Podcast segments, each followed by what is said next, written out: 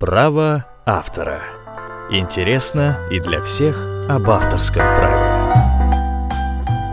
Прочитал в одном интернет-издании, что общество с ограниченной ответственностью Маша и Медведь в 2016 году предъявило исков к индивидуальным предпринимателям на общую сумму 87 миллионов рублей.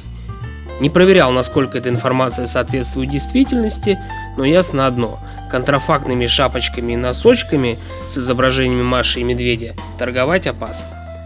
Бояться нечего лишь тем добросовестным продавцам, кто заключил надлежащий договор с правообладателем и продает товар легально. Но мне представляется, что таких немного, по крайней мере из числа индивидуальных предпринимателей, реализующих продукцию с известными мультгероями в небольших магазинчиках в торговых павильонах. Правообладатель не дремлет – выявляет факты нарушений исключительных прав, предъявляет огромное количество исков, в общем, отстаивает свои интересы. Начинается все с того, что представители правообладателя делают контрольную закупку.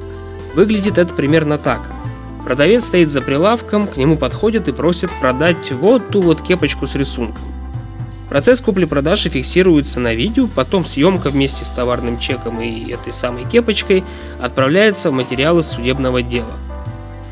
Суть многих исков сводится к тому, что истец требует к взысканию компенсацию за нарушение исключительных прав на товарные знаки и компенсацию за нарушение исключительных прав на произведение изобразительного искусства или на персонаж. Подавляющем большинстве случаев суд удовлетворяет требования, но иногда снижает и без того небольшой размер компенсации. Чаще всего истец просит взыскать по 10 тысяч за каждый товарный знак и за каждого персонажа. В общей сложности получается 50 тысяч. Сумма не бог весь какая, но, как говорится, с миру по нитке, голым рубаха. Как правило, суд устанавливает, что изображение на кепочке, маечке, полотенце сходно до степени смешения с товарными знаками ИСА. Так вот, товарными знаками являются и Маша, и Медведь, и надпись «Маша и Медведь». Всего три. Плюс сами по себе рисунок Маша, рисунок Медведь – это не что иное, как произведение изобразительного искусства, исключительные права на которые принадлежат ИСУ. Поэтому здесь усматривается еще два нарушения. Подчеркнем, со стороны ответчика-продавца не принимаются доводы о том, что он ни при чем, так как сам изображение на товар не наносил, во всем виноват поставщик, вот ему свои претензии предъявляйте. Предприниматель обязан заключить договор с правообладателем, иначе использование результата интеллектуальной деятельности является незаконным. Маша и Медведь предъявляют иски предпринимателям по всей стране. Судебная практика от региона к региону немного отличается. Так, при вынесении одного из решений арбитражный суд Челябинской области воспользовался пунктом 3 статьи 1252 Гражданского кодекса и снизил размер заявленной истцом компенсации, внимание, до 50% суммы минимальных размеров всех компенсаций за допущенные нарушения. Арифметика проста. Установлено 5 нарушений. Истец традиционно просит по 10 тысяч за каждое. Итого 50, куда уж меньше. Но не тут-то было, удовлетворяется 25. А все потому, что закон допускает снижение до 50%, если одним действием нарушены права на несколько результатов интеллектуальной деятельности или средств индивидуализации, принадлежащих одному правообладателю. То есть, действие одно – продажа кепки, а права при этом нарушаются на три товарных знака и на два произведения. В кругах тех предпринимателей, которым пришлось выплатить компенсации за незаконное использование Маши и Медведя, много недовольных, которые считают решения судов несправедливыми. Они считают, что за изготовление товара должны отвечать его производитель или оптовик.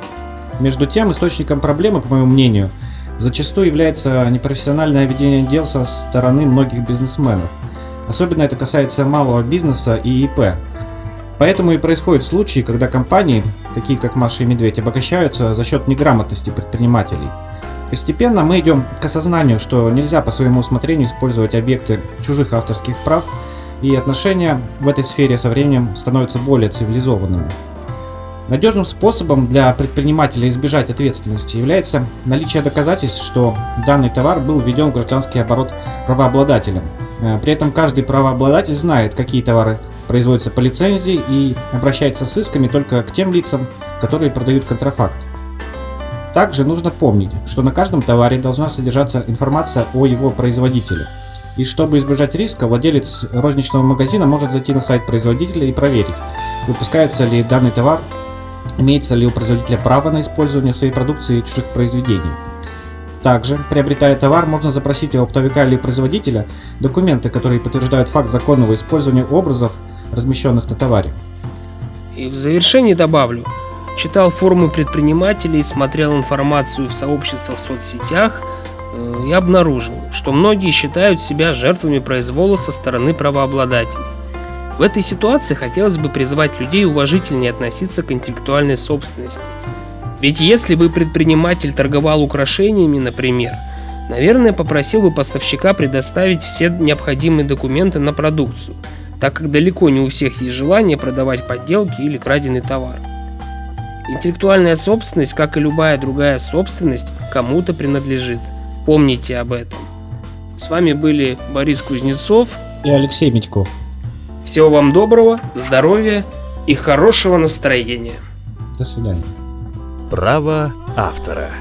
Интересно и для всех об авторском праве.